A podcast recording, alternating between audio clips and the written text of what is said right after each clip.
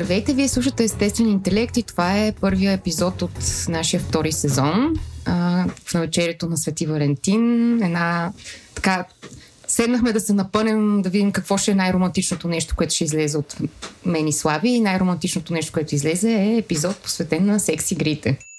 Преди да продължите със слушането на подкаста, искаме да ви кажем, че това, което ще чуете по-късно е само и единствено нашия опит, съчетан с мнението на експерти. Това не са здравни консултации и ако имате нужда от помощ, то, моля, потърсете услугите на професионалист. Вярваме, че имате глава на раменете и взимате свои собствени решения. Също така, трябва да знаете, че водещите на подкаста често използват език, който не е подходящ за деца, а и за някои възрастни. Ако това не ви притеснява, давайте смело напред от дълбините на нашите души. Здравейте, аз съм Слави. Това ще е един епизод, в който най-вероятно ще има много неуместни шаги. Предварително се извиняваме, но просто си плаче. Така че това е положението. Ам, след малко ще ви представим и нашия гост по темата. М- преди това обаче ще си кажем две-три думи за нашия нов партньор, който е SexSale BG. Аз съм делегиран изгов... а, така, изговорител. Артикулатор. Артикулатор на нашия нов партньор по а, обясними причини. А, в общи линии много се вълнуваме за това, което предстои за нашето бъдещо, партньор, бъдещо партньорство с Sexel. На една и съща страница сме, така да го кажем. И се кефиме, че може да имаме отново партньор, който ни отива и а, с който да се забавляваме. Да, когато за първ път а, се роди така идеята за партньорство с, а, с тях, нали, първо, не, не, в нашата леко смота на национална култура си такъв, о, не е еротичен магазин, боже, нали, това е нещо срамно. Боже, нещо. пази. Да.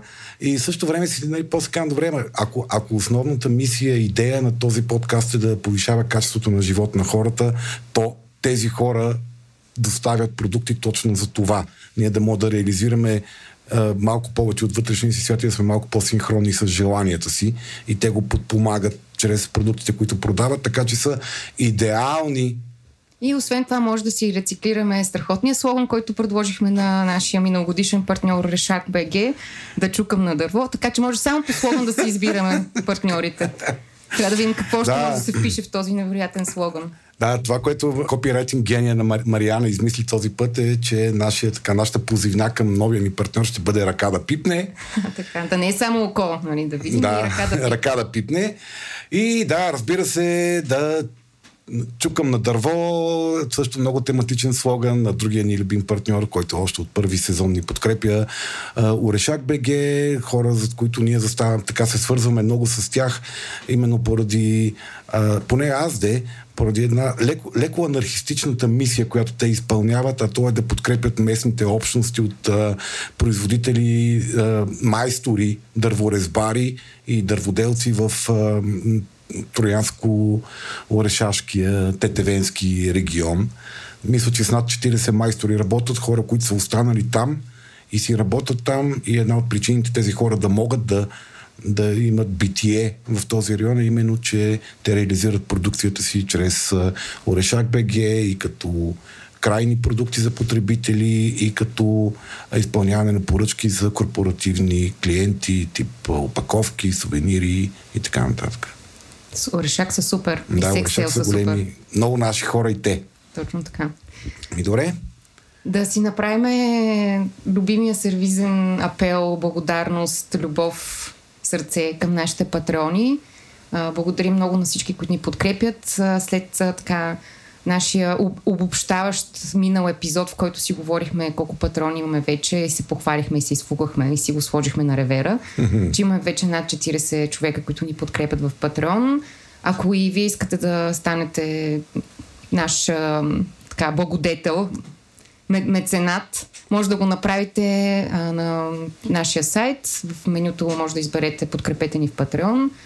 което автоматично ще ви даде пряк достъп до Мариана и а- на а, втора така е. ръка до мене през а, а, форума на империята говори интернет, където ние също се подвизаваме в нашия специализиран канал на Но там ще бъде око да види само, без ръка да пипне. Да, и там, между другото, ако много бързо станете наши патрони, ще можете да се срещнете с нашия гост, на който може да зададете всякакви интересни въпроси, защото ние традиционно даваме достъп на гостите си до а, пространството на, на общността. И нашия гост е... Ванина Цонева.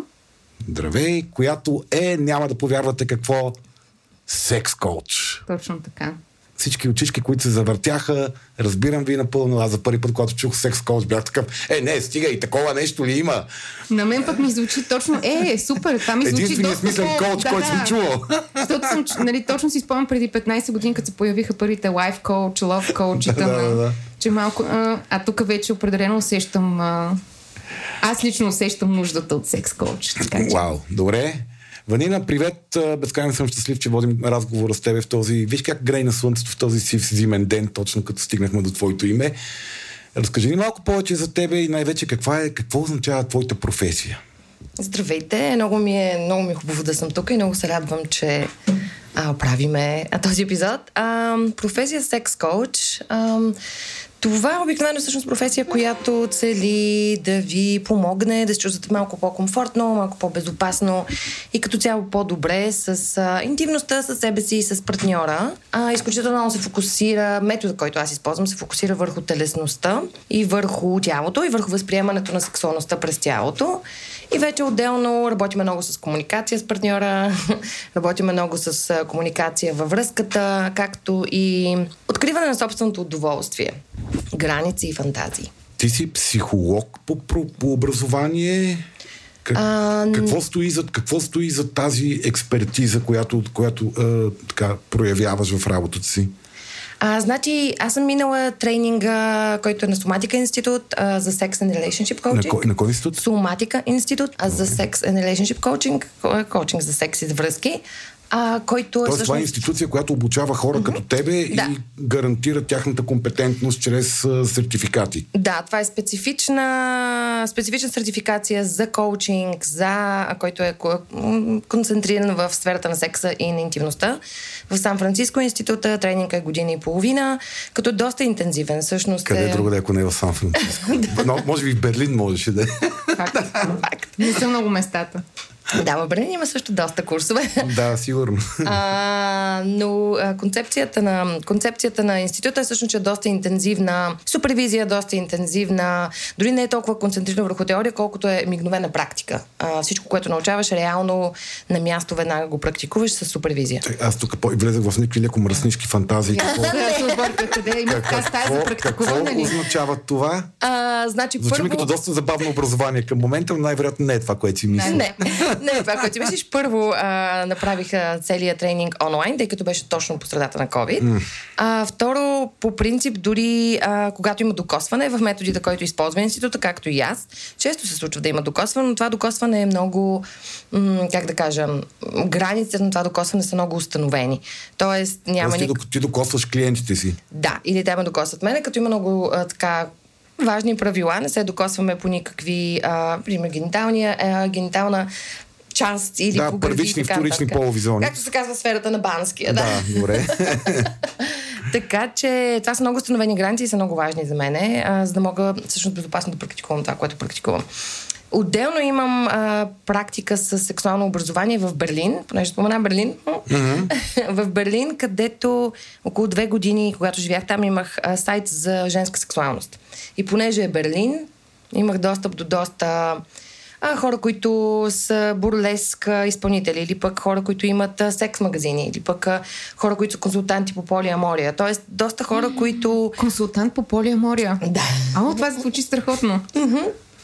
Окей, okay, гугълвам го след малко, като свърши запрата. Човек, човек, който учи как да поддържаш много връзки без да се побъркаш. Да, как да бъдеш в полиамория или в а, етична немоногамия, а, без, да, а, без да има прекалено много напрежение, без да, да има... Да се справя да с моралните императиви по някакъв Ми не само моралните, възникват много емоционални mm-hmm. а, ситуации, така че по-скоро концентрацията върху това как да, как да установяваме граници, за да можем всъщност да бъдем хармонично в една полиаморна връзка. Вау!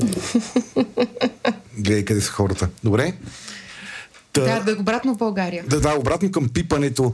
Тоест, а, защото, нали, аз опитвам да си представя твоята, твоята практика, какво, какво означава. Тоест, освен а, говоренето, а, в работата си ти използваш техники, които помагат на хората да открият и осъзнаят усещания телесни по някакъв начин или преживявания емоционални, когато пипат някой или тя ги пипат.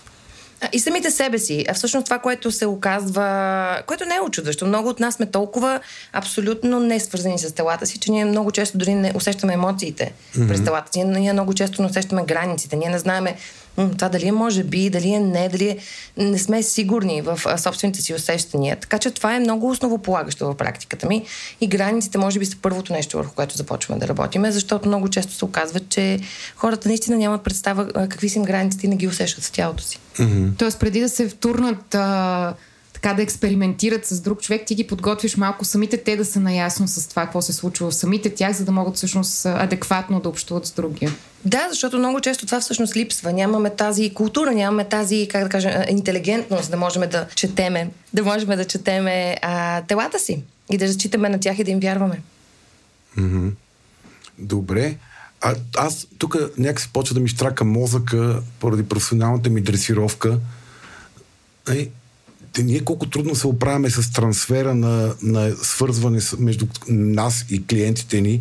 При тебе този риск най-вероятно е още по-голям. Хората да почнат да се влюбват в тебе, да започнат да, да или поне сексуално да те прес, не преследват чак, може би. Само да обясниме за хората, които не знаят какво е трансфер. А, а, трансфер е това, което се случва като пренос на емоции между клиента и терапевта, който работи с него, което може да бъде обект на работа, и най-често е обектът на работа в рамките на, на терапевтични сесии, а, но е, може да е много рисков, защото хората могат да започнат да изпитват чувства, които разпознават като абсолютно автентични, иначе казвам да се влюват, да ревнуват а, терапевта си, да, да го мразят. А, да смятат, че терапевта е влюбен в тях, а, да, не, нали, всички тези проекции а, от живота си, ние ги трупаме върху тази значима фигура, която е отворена към контакт с нас и особено, щом стигате и до пипане, значи мен тук риска ми звучи много голям да се случат mm-hmm. подобни неща. Mm-hmm.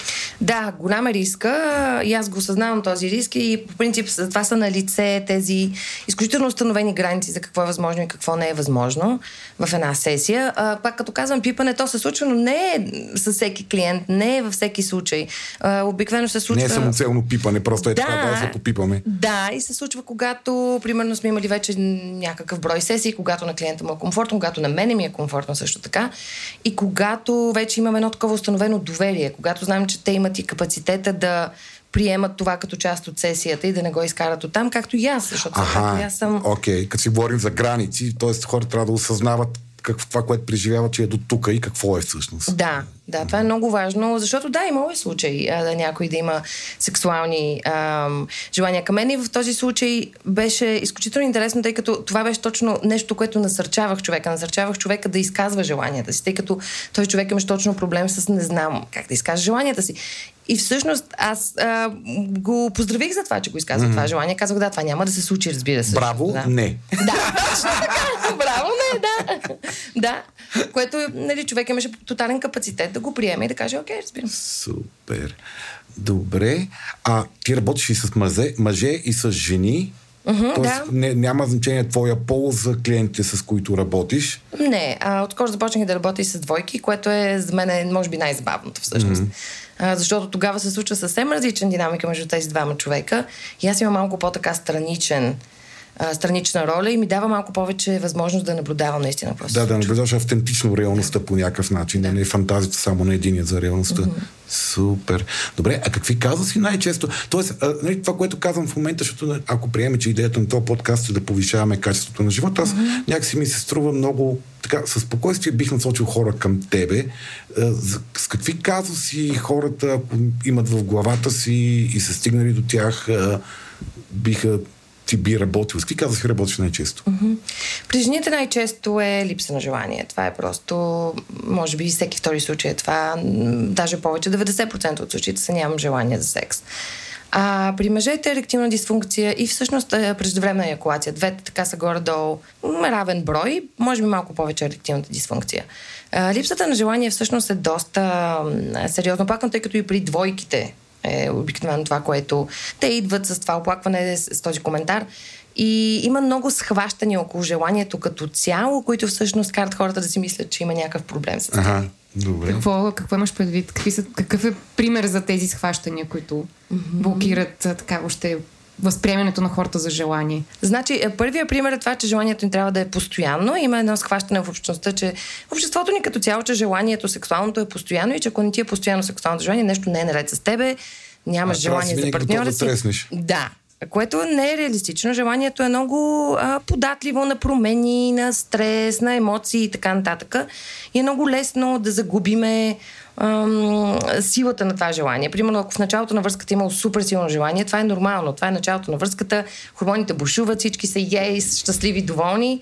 Обаче това постепенно сляга и много често хората не знаят какво да правят това, като слегне. И вече като нещата се забавят и са, а не, вече не искаме да правим толкова секс. М, така че там има много митове около желанието. Това е първото, да. А, че е постоянно. Другото е, че м, точно тези вълни на желания, спадове и после покачвания, пак а, не, са, не, не сме запознати с, това, с този факт и оттам идват и затрудненията на хората да разберат, че желанието е променливо. Добре, т.е.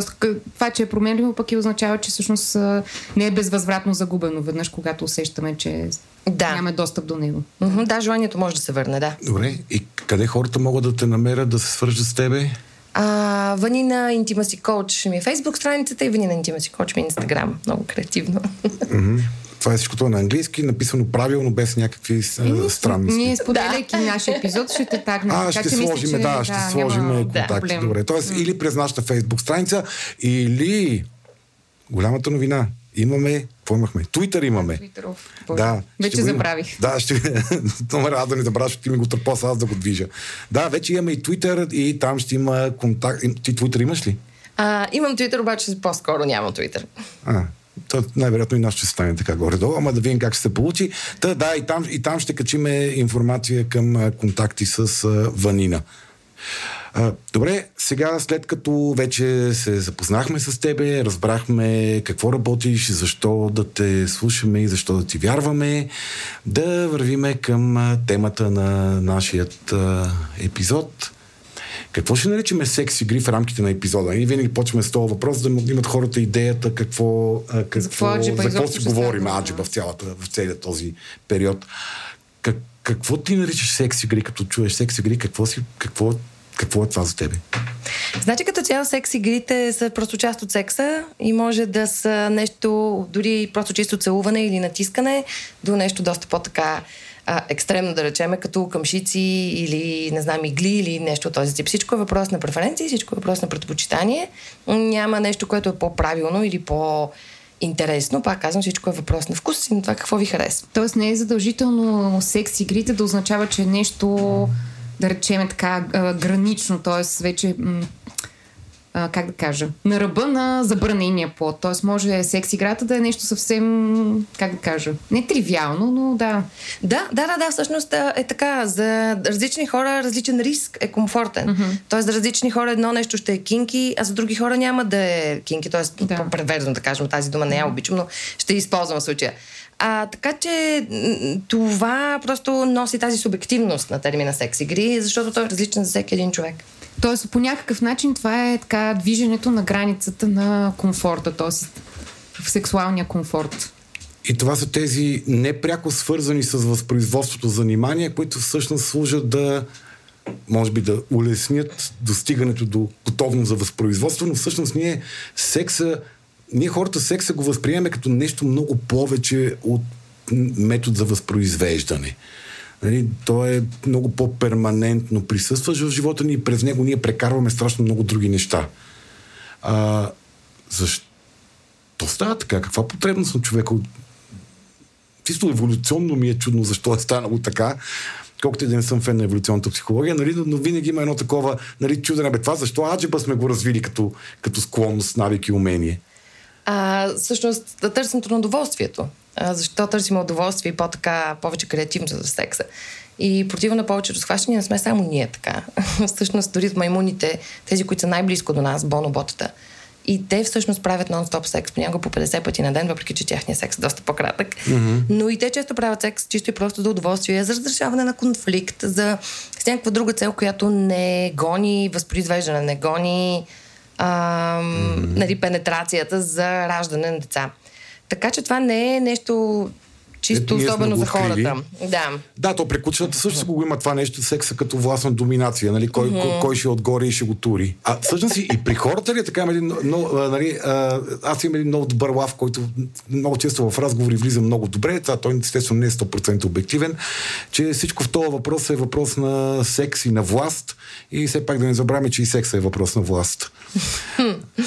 А, зависи, ако това е нещо, което ви допада, ако обичате всъщност да си играете точно с тази власт, с тази смяна на власт, обръщане на власт или пък тотално а, традиционна власт, както я виждате в обществото, да, може да е много силен, а, много силен възбуждащ фактор.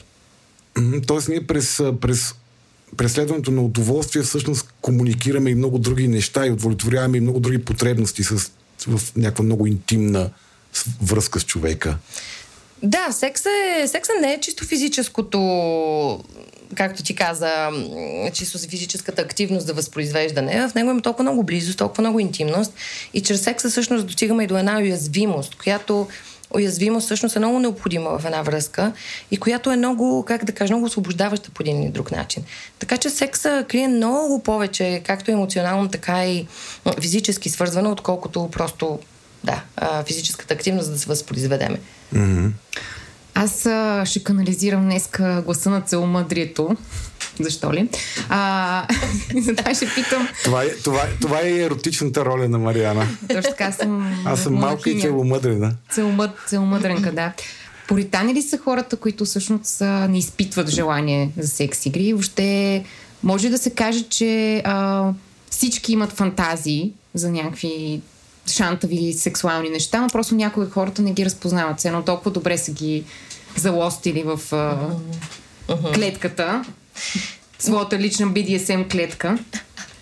А, тук има две неща. Ако... Ако може да кажем, като казваме BDSM, защото това най-вероятно по-късно се почне да се появява много, като стигне до по-палавите форми Добре, на секс игри. Да Какво е BDSM така, като абревиатура? Абревиатурата. Uh, bondage дисциплин, т.е. bondage и дисциплина. После DS, който е Domination and Submission. И вече SM е садомазохизъм. Садомаза. Добре.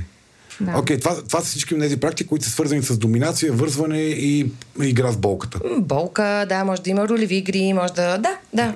Да, властови... Да, поли, поли, полицайски, на, полицай да, шофьорка, да. По въз, властовата ос. Тук фантазии ли разкриваме в момента защото спомена полицайски. Не, защото е много, много стереотипно. да, да. А на монахинята кой ще е партньор в Ба, монахиня, не. Е, нали е пак властово? Господ.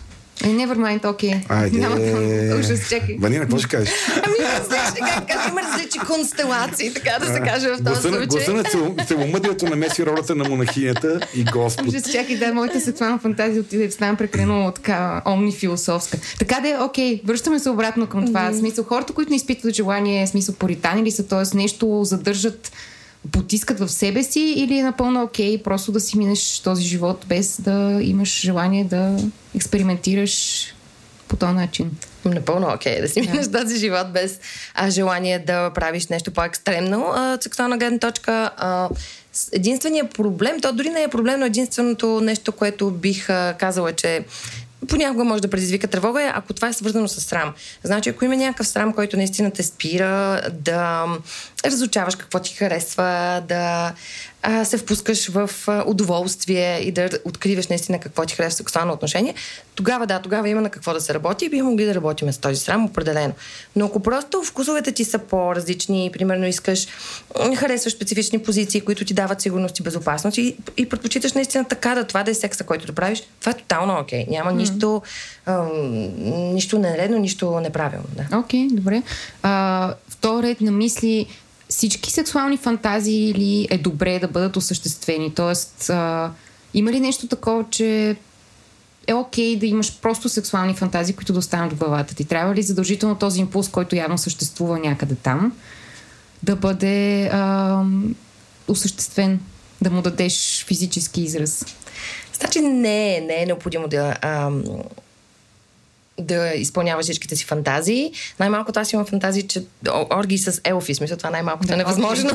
Фрустриращо е. Имаш да тръгнеш да го осъществяваш. От друга страна, ако много искаш да знам, смисъл, може да се измисли нещо. Има как, има как, но не съм се впускала в организация точно. Апел, апел към всички елфи, които слушат подкаста. Елате, разбрахте, разбрахте как може да се свържете с ванина. Да, да моля. Но има, има много фантазии, които всъщност са... Те са фантазии, като фантазии са приемливи и ни харесват, но дори не искаме и да помислиме за варианта те да се осъществят. Като един добър пример за това е всъщност много често срещаната фантазия при жените за изнасилване. Това, че една жена има фантазия за изнасилване, изобщо не знае, че тази жена иска да, да бъде изнасилвана. Да, това ще е да кажа, че т.е. има някои неща, които са направени нездравословни да се стига до... Тоест това е фантазия, коя, с която човек просто работи ментално. А, тоест, ох, това ще е малко така... Не, абе, не съм сигурна в този въпрос, който задавам, но, mm-hmm. тоест, има ли фантазия, която не е окей okay да имаме? Тоест, дори на ниво фантазия. Както сега, примерно, това, което кажа за изнасилването. Тоест, има ли нещо, което е нездравословно да си фантазираме дори на ниво фан- фантазия или няма такива правила? Ох, да, това е много такъв. Малко е на ръба. На, на ръба, да. Ам, значи, трудно бих могла да кажа, че а, е нездравословно да фантазираме за каквото и да било, но има неща, които може би са сигнали, които мога, биха могли да ни разтревожат и може би не е зле да потърсиме помощ и да видим да видим какво се случва. Но като цяло бих посъветвал хората да си фантазират абсолютно на воля и наистина да, да се отдадат на тези фантазии и всъщност в фантазията е по-важно не толкова какво се случва, колкото емоцията, която която търсиш чрез тази фантазия, емоцията, до която достигаш. Защото често пъти тази емоция всъщност е нещо, което бихме могли да инкорпорираме в секса, като например примера с изнасилването, често пъти емоцията за това е искам да нямам контрол, искам да не съм отговорна. Да се... mm-hmm. Mm-hmm. И често пъти всъщност това в секса има как да се направи. Не е необходимо да се стига до екстремни, екстремни неща. А, така че това е добър пример. За... Това е супер пример. Тоест, че може да използваме някаква фантазия, за да разръчкаме и да видим каква всъщност е реалната потребност, която имаме отвъд. Mm. Да. Да, аз преди малко на въпроса ти, който зададе, провокира в мене а, нали, мисълта за личната отговорност. И всъщност никой от нас не носи отговорност за фантазиите си. Нали, понеже въпрос беше окей okay ли е да имаме някой. Има ли фантазии, които не е окей okay да имаме. Нали, аз сексуалността не мисля, че е нещо, за което някой от нас носи отговорност, защото тя е толкова извън нашия контрол, че нали, въобще какви сме ние. Не, претендираме, че имаме някаква идея за контрол върху сексуалността си. Нали, това върху което имаме контрол е върху поведението си, т.е. как реализираме тия фантазии. И да, това много ми харесва, което казва Нина, че да чуваме какво ни казват фантазиите, защото ако някои от тях са много тревожни, ни тревожи, че ги имаме, или са много натрапчиви, може би трябва да помислим малко повече, за да ги, да ги разбереме. Mm-hmm. Да защото някои от тях могат да бъдат тревожни от гледна точка на това какво причиняваме на други хора в фантазиите или какво ни причиняват на нас, докъде може да се докараме. Да. И в тази връзка стигаме до първи, първи въпрос от патрон. А, как законите ни а, ограничават? А, къде, къде е законовото ограничение при практикуване на определени игри? Може би в различни държави е различно, но все пак има някакъв консенсус за приемливо и неприемливо. Да, аз не съм запозната в България, честно казано, да има някакви конкретни закони срещу конкретни неща, като нали възрастта, възрастта в, на съгласие и така нататък си е нещо, което дори не го и коментирам, то си е там, важно е, има причина да е там. Mm-hmm. А, но вече от извън тази рамка, трудно бих могла дали има някакви законови рамки за специфични игри и специфични активности, така да се каже, но добре да знаете, че някои всъщност, ам, как да кажа, практики, които можем да виждаме дори ежедневно, ако гледаме порно, примерно, а, примерно душенето, което се среща често а, в порното, всъщност знаем, че те крият много големи а, рискове а, за здравето на човека. А, примерно при душенето, при неправилното правене на това нещо, може да стигне до сърдечен арест, а и може да стигне дори и до смърт. При което да, ще има законови последствия за човека, който е всъщност бил активния и човек, който е причинил това, което се е случил. Има случаи на подобно нещо, не са еднократни. Така че това е нещо, с което е хубаво да се внимава и да не се практикуват такива неща, които са доста, ние им казваме еджи, така, доста близко до силен риск, без да знаете какво правите. Mm-hmm. Да, така нека си навлизаме в следващия въпрос от, от патрона.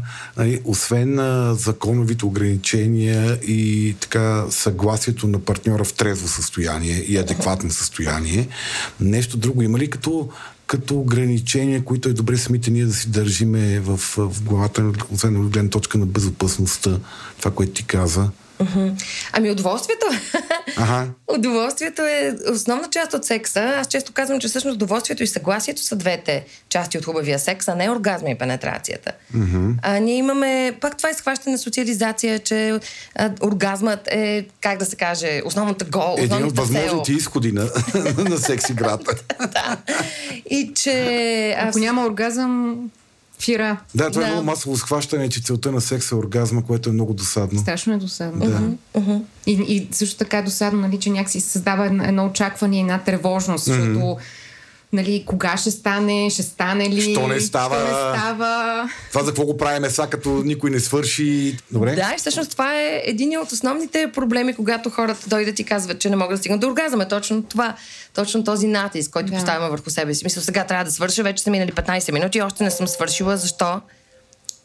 Да, той защо не свършва, сигурно не ме обича, тя защо не свършва, сигурно не се справям добре като мъж. Да, да, да. И всички тези тревоги. Добре, то е едно нещото, което добре да имам, да имам предвид, че, нали, да, оргазма не е, някаква, не е прячката, която гониме, не е, не е животното в прерията, което ако не сме отрепали, значи за какво сме ходили на лов. Повече кеф, по-малко амбиции. Нещо такова. Да, повече удоволствие, да. Аз не иска съм на копи вълна. Днеска си, днеска си копирайтера на епизода. Копирайтер монахиня, не забравяй. да, да, не забравяме, че си монахиня, освен всичко останало, ако някой има сексуални фантазии, свър- свързан с, с копирайтерки монахини, Точно така, аз съм човек. Ам, какви са най-шантавите фантазии, за които са споделили твои клиенти, ако разбира се си окей да ги mm-hmm. споделиш и с нас? Ами аз точно това помислих и се чуда, но, но, но не бих казала, че има кой знае какви шантави неща. Хората си фантазираме за всякакви работи. Ето аз току-що си споменах, ми аз си фантазирам за орги с селфи. и Ми е супер много, ми е хубаво. А, обикновено да, има много често фантазии около такава някаква масовка, м- групов секс и така нататък. Това е доста често срещано. А, много често има точно такива игри на власт, а, където често пъти тя се сменя или променя, или просто се прехвърля от един човек към друг. А, това е също доста типично. А, често има също неща, свързани с болка, които притесняват хората. Но всъщност болката може да ни даде много. А, и в секса, и извън секса, но въобще, а, да, в сексуален еротичен контекст. Окей. Okay. Слави, ти имаш ли някаква фантазия, която, шантова фантазия, която би споделил с нас? Ами Аз преди малко на, на, на, на заден план ми, ми се върти, тя като ме пита това за полицай и шофьорката, дали споделям фантазия. Ми, всъщност с нея се замислих какви са ми а, на мене. Не знам как се нарича този жанр в, в, вашия, в вашия бизнес, ама а, така, правиш секс с някой, който сякаш не участва в секс. Човек си прави наистина, седи и си готви някъде. В ти, ти просто минаваш и така. и, той, и той не реагира. И, и той не реагира много. Да, може би, ако мога, трябва да говоря с новите ми партньори за така надуваема куква. Според мен е на там. Което е някаква, това е някаква игра на власт и доминация, нали? Ами хем е това, хем ми се струва, че има нещо за сваряне на напрежението, сваряне на очакванията, които може би партньорите ти имат към тебе. По, да, окей. Дали, нали, по-малко се тревожи дали се справи, защото да. този човек всъщност не участва. Да, ти си минаваш, превършиш си, какво си вършиш, айде, готово свършване. Ето какви неща могат да ми помогнат фантазиите ни да откриеме за себе си. Слави да? обрачивър явно. А, не, може съм просто много тревожен дали ще задоволя жената, така да. че предпочитам да си фантазирам, че тя не очаква нищо. Да, това е много, много често срещу оплакване, всъщност много често се случва Което е хора... свързано с ачивинга, да. с а, постиженията. да. Да, с перформанс anxiety също така. Смисъл, тревожността е точно това. Как ще се справя? Ще успея ли да да я задоволя? Ще ме хареса ли? Дали после ще ме хареса? Дали ще иска да бъде с мен? И това като се случва по време на секса в главата ти е много трудно да спеш да се насладиш на секса, да се насладиш на усещанията, да задържиш ерекция дори понякога. Така че това е, да, това е, Е, доста тя често. тревожността силно пречи на ерекцията, като, като стра- страха, страха не помага на тази работа. Така е. Добре. А, ма срама също не помага на тази работа. Всъщност, Да. от какво ни е срам, когато ни е срам да направим това, което ни се иска, по принцип или сега на момента ни хрумва, че е много яко да направим, ама се спираме, защото е, ни е срам. От какво ни е срам? Много е силен срама. Срама а, в а, сексуалните ни, как да кажа, азова, така да се каже, дори е много силен и е много блокиращ. И си прав, той наистина обикновено се случва тук по-нагоре в тялото и блокира всякакво блокира желание, блокира ентусиазъм, А, Удоволствие. Да, възбуда всичко. От много... Той е толкова всеобхватен този срам. Той, той хем го има в социума, нали? Не трябва да се държиш така, правиш секс с много мъже, да не казваме, нали, ти си курва и така нататък. Ако е мъж, примерно, не може, си, не може да имаш ерекция на публично място. Това е просто как? Какви са тия работи? А, това е прекалено, нали? М, примерно, ако танцуваш с някой или нещо такова и има някаква еротична енергия и може би имаш до някъде ерекция, и това е просто нечувано. Как така? Това е отвратително. Така че има много неща, които... Това е физиологичен процес, върху който Да, точно имаш. така е, обаче мъжете са засрамвани за това. Смисъл и са сочени с пръсти. Как може така? Стига да не, смисъл, да, см- да не си го вади човека и да не, смисъл, нека, смисъл, да говорим все пак за Да, някакви да, да. граници, такива Не, не, гра- граници да не притесняваш другия. Мен в такива ситуации по-скоро се притеснявам, че притеснявам другите, отколкото, че а, нали, аз съм а, изложен по някакъв начин. Да. То така да, аз и Да, да, то а, е същото. Да. Да.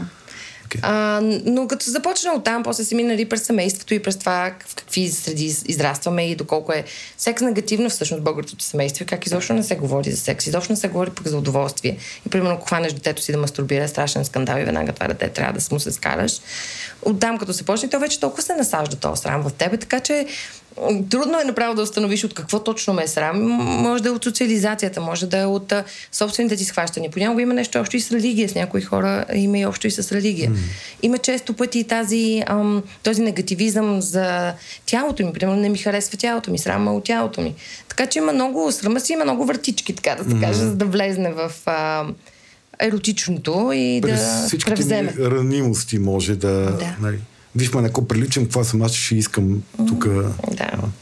Ти каза сега за семейството. Имаме един въпрос от един от нашите патреони. Защо обсъждането на секс игрите, особено пред роднини и семейство, е табу? Като той прави пояснението, че пита от любопитство, не че е тръгнал да обсъжда Не, че въобще би тръгнал да с, с, техните и с баба си. Нали? Но- Слушай, баба, сега трябва да, Да. си поговорим. Но да, всъщност защо наистина тая тема е такава толкова трудна, когато говорим за семейство? Ами то с семейството, за всеки разговор за секс е изключително труден. Аз не знам вие дали си спомняте кога сте им седнали Никога. нормално да го да. Не. Аз, да. значи, аз само си спомням, не знам майка ми дали слуша този подкаст, семията, а, шегувам се, мамо, ако го слушаш, а, но си спомням как в 10-ти клас а, майка ми, преравяйки, разбира се, класическо през а, джобове, намира презерватив и е така, а, и аз казвам, а, това не е моя. И тя беше, окей. И това беше единствения Това е една разговор. приятелка.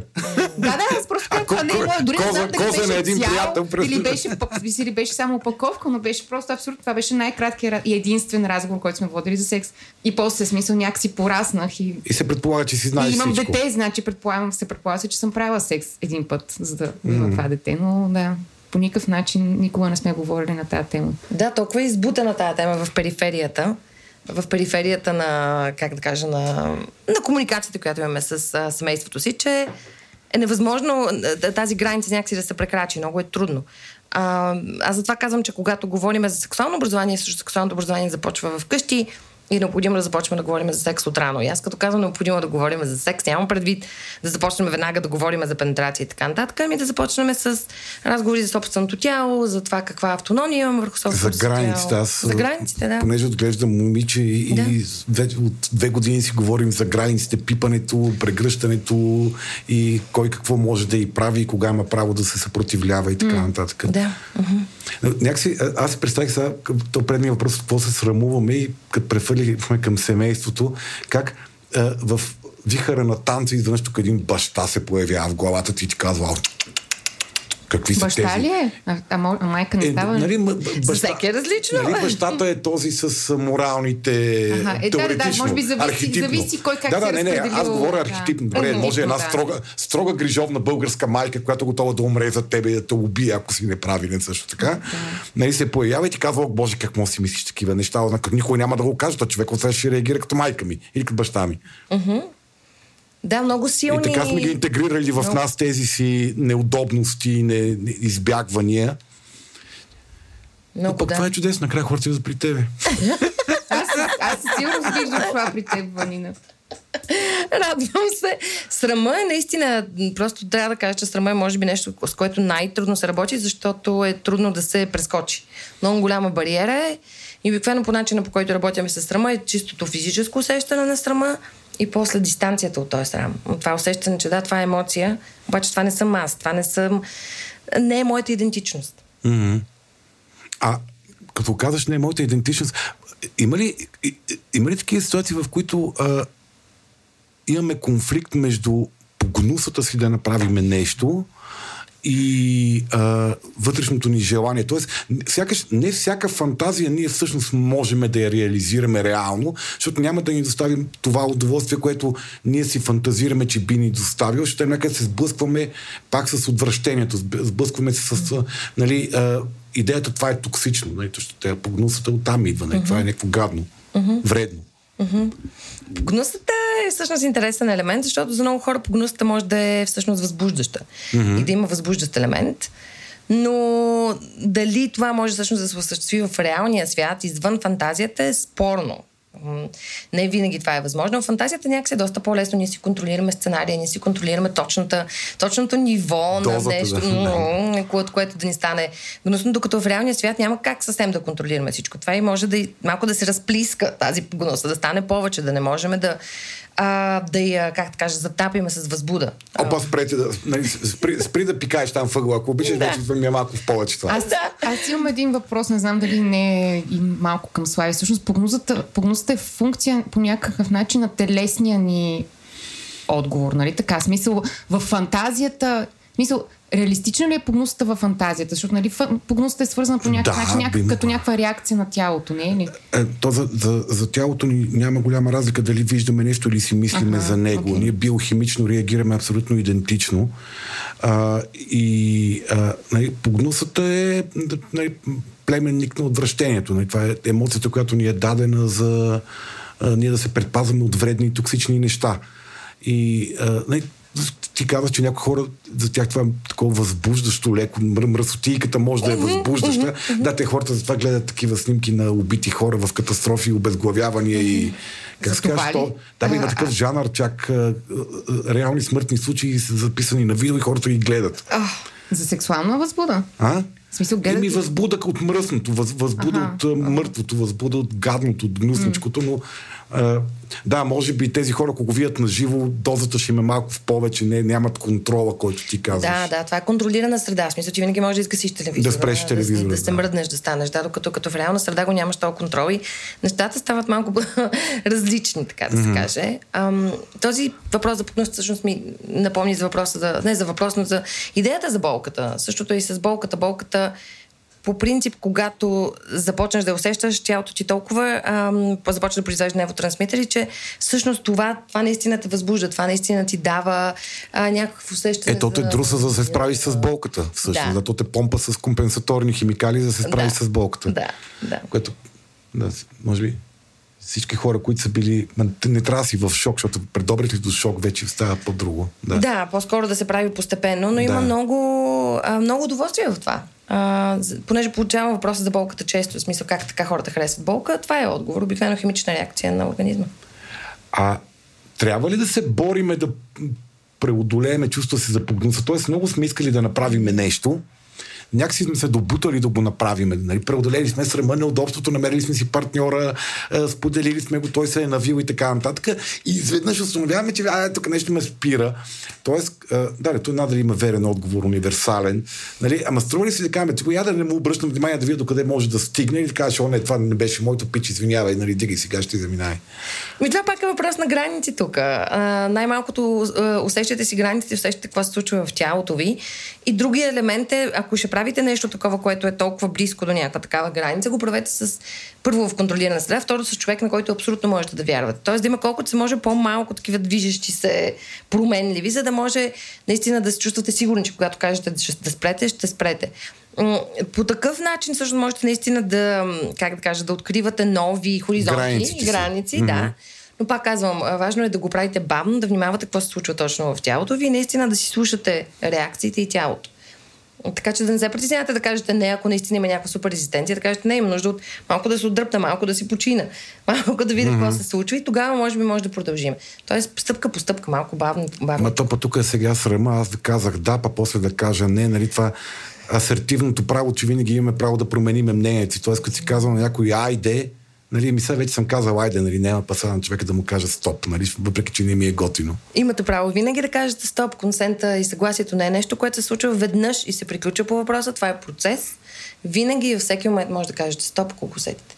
Тоест това са граници, които се променят. Те не са Да. бам. Да, границите се променят винаги, те не са нещо, което е абсолютно установено, те са по-флуидни, по-подвижни и това е съвсем нормално. Секс игрите винаги ли са въпрос на това да се седне на масата за преговори? Тоест, винаги ли трябва да седнем и да си извадиме желанията и да кажем, че сега, значи, това е моята фантазия, дай твоята да видим, айде да се оговорим. Тоест, може ли, може ли някакси да приложим секс игрите в партньорството, някакси по усе, просто да ги включим? Трябва ли винаги да седнем и някакси да се договорим с другия човек?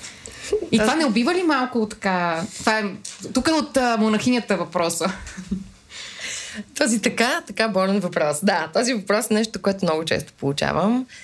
А, отговор, ако трябва да е еднозначен, е трябва да седнем. Mm-hmm.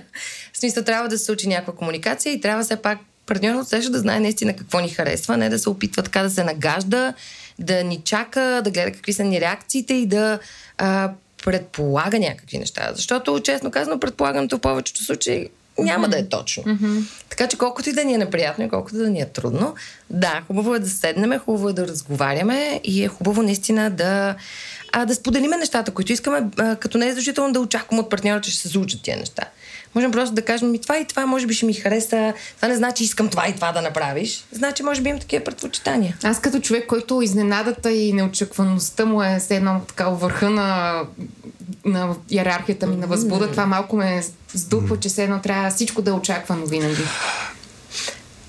А, аз не мисля, че всичко трябва да очаквам. Тук ако махам от е, две минути, защото темата ми е много така. Мисъл, е, има, има една, не само в секса, в отношенията, в принцип има една нарцистична идея, че другия човек ни усеща на 100% по начина по какъвто сме и ние го усещаме него по 100, на 100% по начина какъвто е. И отказа да говориме за нещата открито е избягване на нарцистичния риск да не получиш това, което искаш. Mm. Ти пак не го получаваш. Иначе да си живееш в фантазията, че то, си, то така трябва да стане и другия е виновен, ако не става. Mm-hmm. И те е яд на уния, които им се получава, защото те са някакви такива, те бият по точки.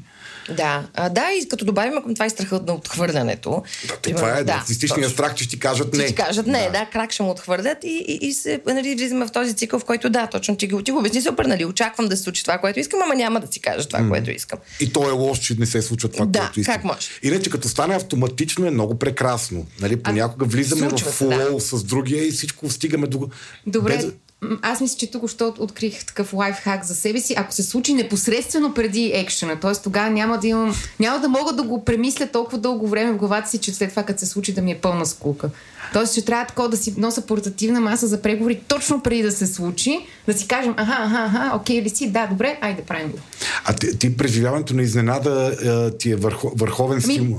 Не, по-скоро, по-скоро като, се, като знам, че нещо ще се случи, м- отварям вратата на Фантазии. свръхинтелектуализиране. Да. Просто толкова пъти ще го премисля как ще се случи, че накрая ще се случи просто каквото и да и бъде. няма да няма това, да ми... което си очаквал. Да, просто аз имам проблем, че много, много, много ги фантазираме. И тогава се мета и без да мислиш. Да, то това е, да. Ама можем ли, има въпрос от наш а, патрон, можем ли да преодоляваме срама си? Това е въпъл на отчаяние. Възможно ли е да преодолеем срама си, а не само да завиждаме на уния, които го правят? Да. Възможно, аз както споменах, това е всъщност доста голяма част от работата, която върша. И за преодоляване на страма е точно една от необходимостите, е точно това виждане на тази емоция от дистанцията, виждане на а, откъде идва този срам и, и до какви, какво ми казва този срам а, и до какви действия ме води. И вече, когато се свържеме по-добре с а, желанието си, с автентичното си желание, с това, което наистина искаме, някак си срама може малко постепенно да започне да намалява, просто силата на срама да намалява. И това си е процес, това си е работа, това просто не става с едно упражнение и така нататък, но е важно да работим в тази посока, ако искаме наистина да се наслаждаваме на сексуалния си живот. А това свързано ли е с голямата тема да, да разбираме себе си, да уважаваме себе си и да се приемаме за добри и прави? Тоест, а, а, да, да си огаждаме и на тази част от себе си, а не да я мачкаме, съдиме, отричаме mm-hmm. и да, да, да й даваме пространство. Нали? Да си кажа, аз тук една мръсотика, тя си е моята, ме ме срам да си я кажа. Mm-hmm. Ами да, да, важно е наистина да обърнем внимание на удоволствието си. А, в нашето общество има една концепция, че удоволствието едва ли не, не е лошо, но е нещо, как Много да кажа? важно. Да, второстепенно. Да, да, Хофстеде какво е написал по темата, изследвайки националната ни култура, направо отвратително тъжно. Да. Да, и го има това, имайки това схващане, е много трудно наистина, как да кажа, без вина да се отдадеме на това удоволствие, без да се обвиняваме, без да си мислиме, ами аз сега не го заслужавам. А всъщност е много важно да се отдадеме на това удоволствие. Дори да са малки, елементарни, ежедневни удоволствия, пак е важно наистина да отидем в тази посока. А, тук, докато си говорим за националната ни култура и отдаването на удоволствието, ми се струва много подходящ момент да вмъкнем записът на едно интервю, което направихме с маркетинг директора на нашите партньори. Sexsale BG. В което се говори, едно от нещата, които изследваме, е именно това как се променят практиките и отвореността на българина към употребата на артикули в, а, от нали, тази сфера, което по някакъв индиректен начин нали, загатва и за степента на отвореност към изпитване на подобен тип а, удоволствие, подобен тип практики. Така че нека да чуваме ма, обзор на пазара на секс артикули, които ни кажат и какво се случва с нашите сексуални практики пред последните години и после продължаваме с теб. С мен е Цветан Стефанов, маркетинг менеджер на еротични магазини Sex Sale BG които са наш, нашият нов любим партньор, който ще, а, така, ще се грижи за нашето добруване, докато се грижи за а, така, физическото и психическо добруване на своите клиенти. В контекста на нашия епизод за секс игрите, те поканихме да ни, така, да ни разкажеш разни неща за продажбата на секс артикули и този бизнес в България. Благодарим ти много, че прие. За нищо, благодаря за покана. Започваме с това, че вашата фирма е от 17 години на пазара. Тоест вече имате един така по-задълбочен поглед към това как се продават секс артикули в България въобще. Как се, какво се промени всъщност за, за цялото това време? Как се промени пазара? Ам, по-трудно ли е сега? По-лесно ли е? Въобще може ли така да ни дадеш някакъв а, твоя птичи поглед към продажбата на секс играчки? Това, което мога да кажа, е, че сигурно се промени.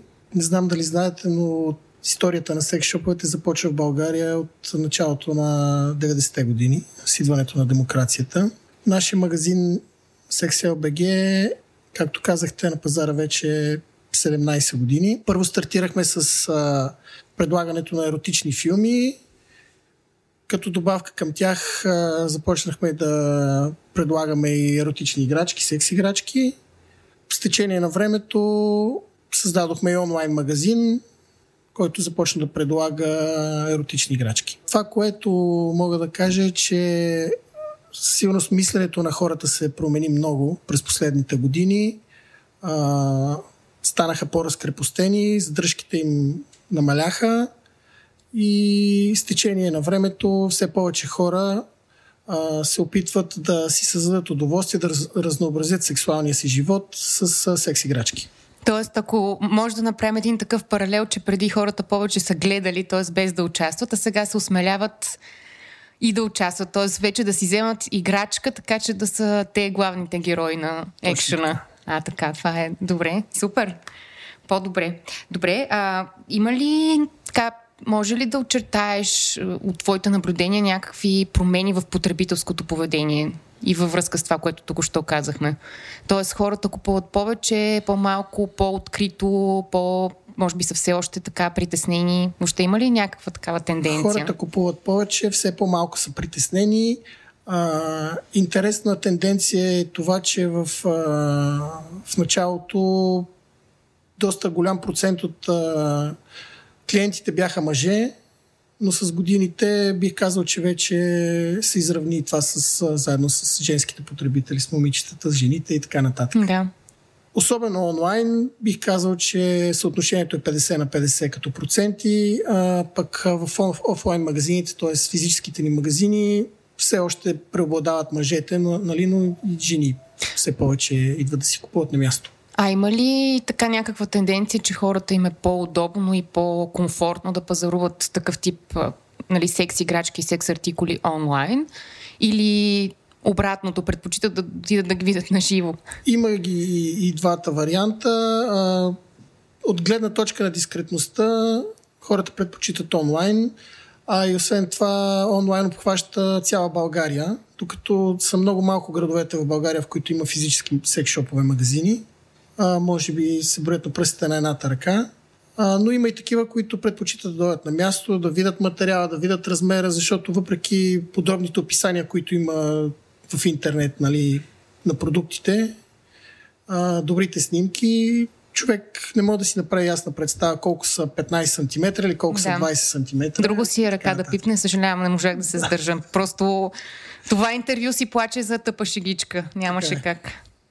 А, има ли, така, може ли да направиш някакво обобщение, кои са най-търсените артикули? А, от мъже, от жени или от двойки? Ми, дай да, да видим от двойки, от мъже и от жени. А, за жените би казал вибратори диода, естествено, клиторни стимулатори. А, мъжете, според мен, до голяма степен се съобразяват с това, което искат жените, дори в този случай.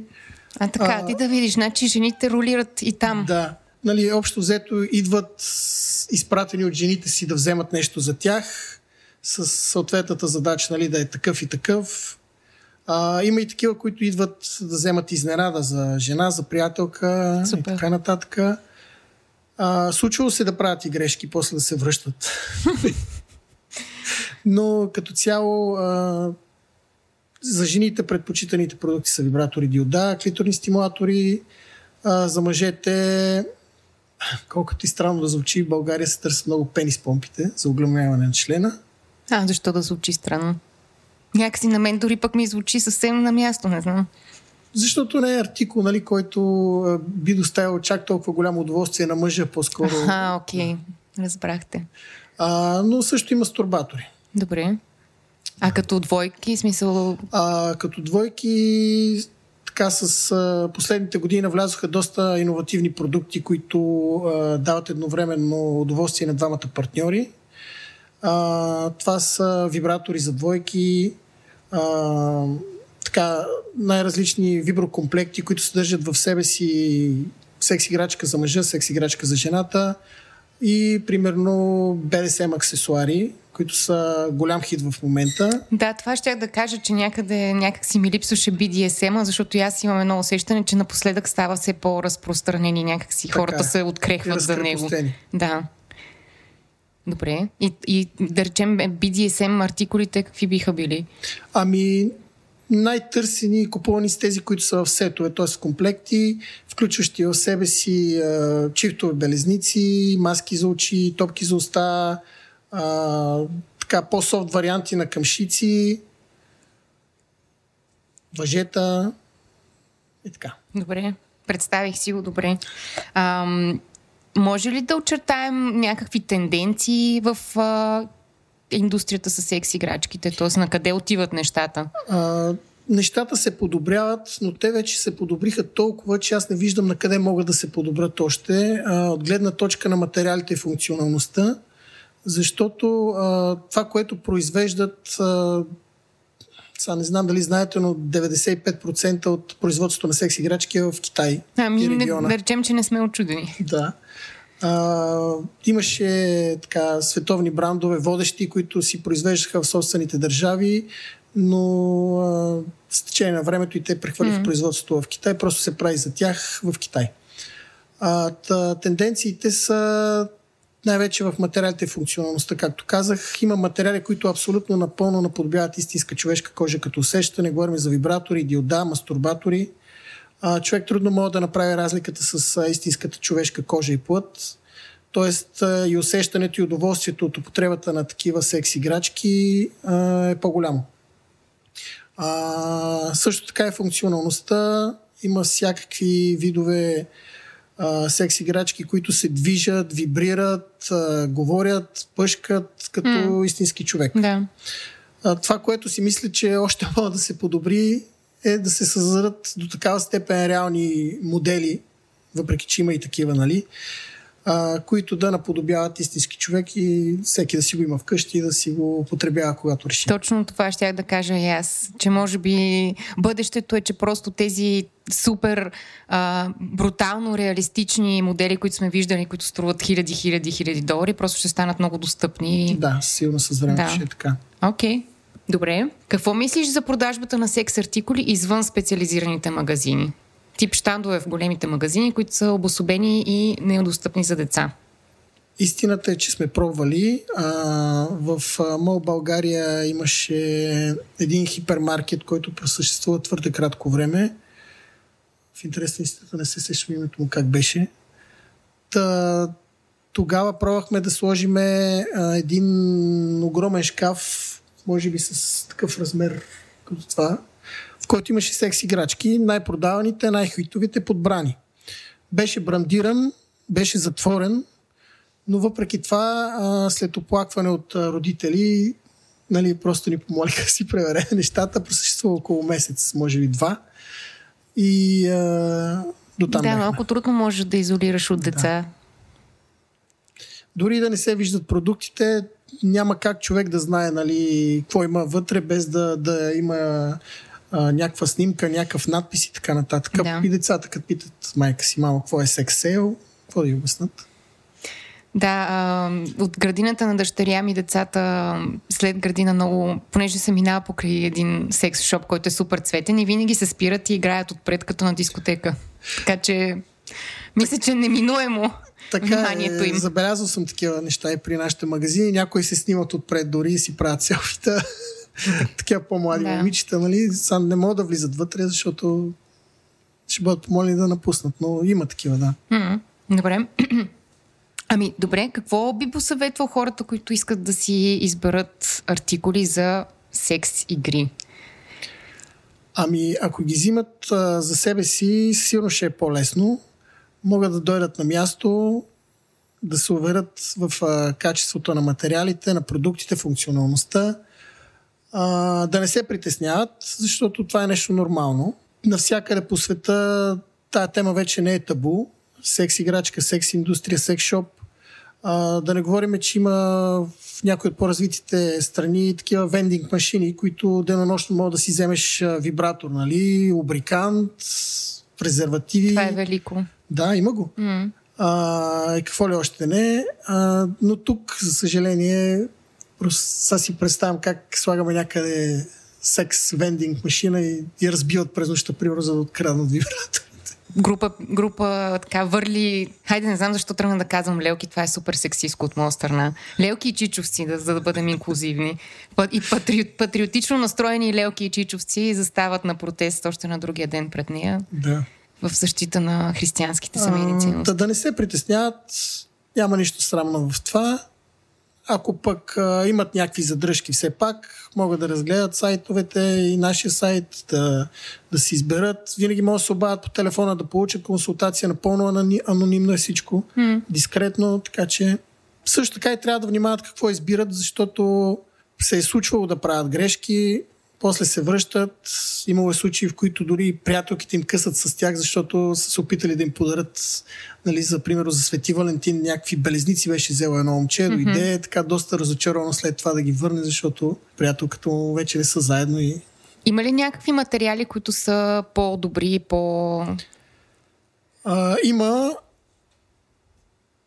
всякакви материали, от по-нисък клас до среден и висок, като най-високия клас, за него може би по-скоро ще е интересно да кажа. Това са медицинските силикони и киберкожите, така наречените. Киберкожите са ТП силикони, които а, всеки така, производител и световен бранд си ги кръщава по различен начин. А, Love Clone, Fanta Flash, Фанта, това, да. това е все едно такова на рандъм генератор на имена за. Да, има лека продукт. разлика между тях нали, в а, самия материал, като плътност, а, еластична разтегливост, но всички те са обобщени под а, нали, името киберкожа.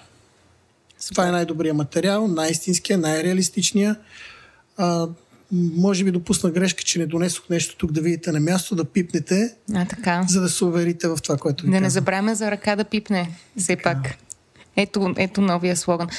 Never mind. Ам, добре, ти казваш с киберкожа, защо всъщност тя е по-добра и по-качествена? Защото като усещане, при допир с кожата, тя напълно наподобява истинска човешка кожа. Все едно, ако хванете един вибратор от киберкожа, вие се едно хващате истински мъжки пенис. Okay. Разликата е почти неуловима. Аз не знам защо като казваш кибер и си представях нещо супер дигитално. А, не. Не, окей. По-скоро, може би, в производството е включено нещо дигитално, Да, нали, което да, да се доближи толкова много до реалността. Разбрах. Добре. Може ли да ни да, да дадеш на слушателите ни някакви препоръки от една страна за а, как да се грижат всъщност за различните материали, а от друга така препоръки за безопасност, нали? Преди малко споменахме BDSM. Би ги посъветвал наистина да си купуват BDSM артикули от а, секс-шопи, а не да импровизират, както преди няколко години имаше един случай, да, във Варна мисля, че беше, който доведе до а, летален изход. Айде. а, да се връзват с а, свински опашки, въжета и тем подобни, нали, тикса, твърде хард. Как, и твърде какъв е опасно. този случай? Може да ми разкажеш? Ами, доколкото си спомням, една американска гражданска, гражданка от български происход успя да умори своя приятел, връзвайки го с а, свински опашки.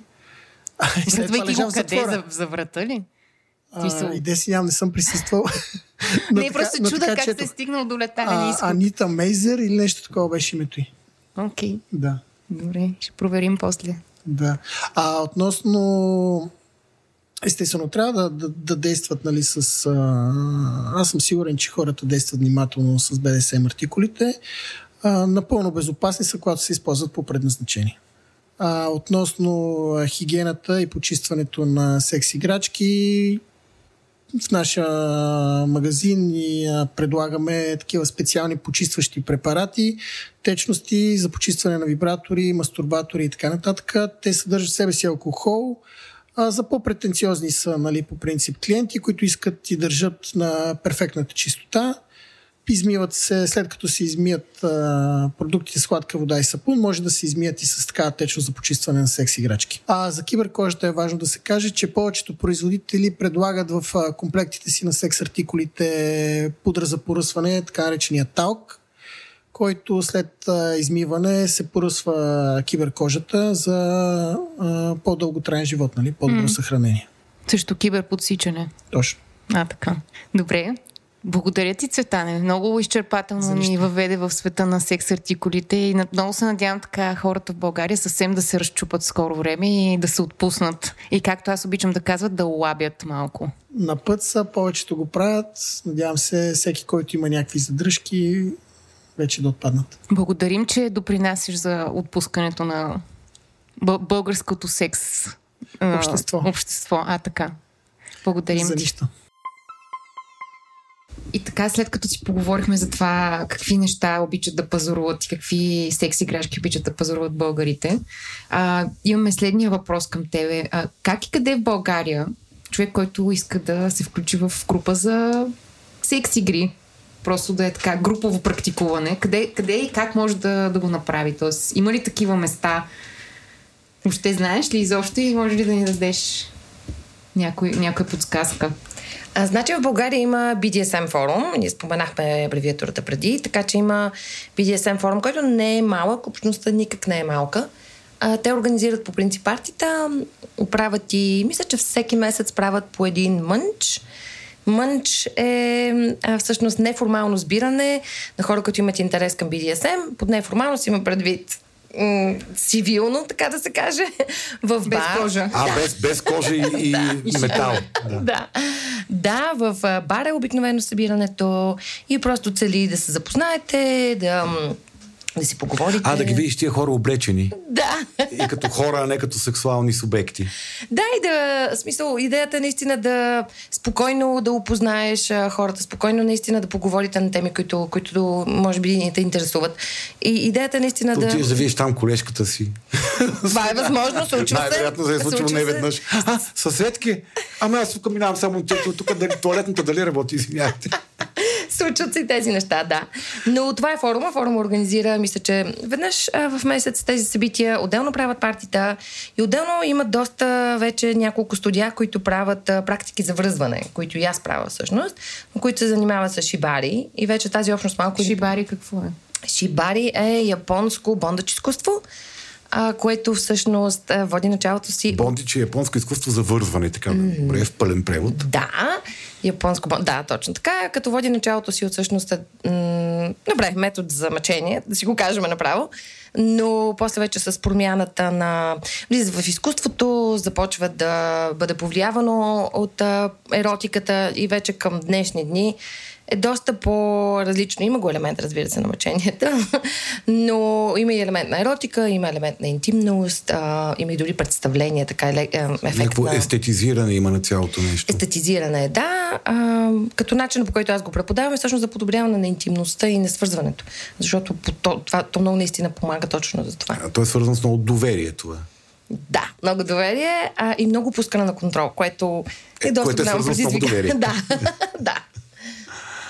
Добре, аз тук засупвам Монахинята клати глава. Да. Монахинята клати Само глава. щях да питам, може ли човек само да гледа без да участва?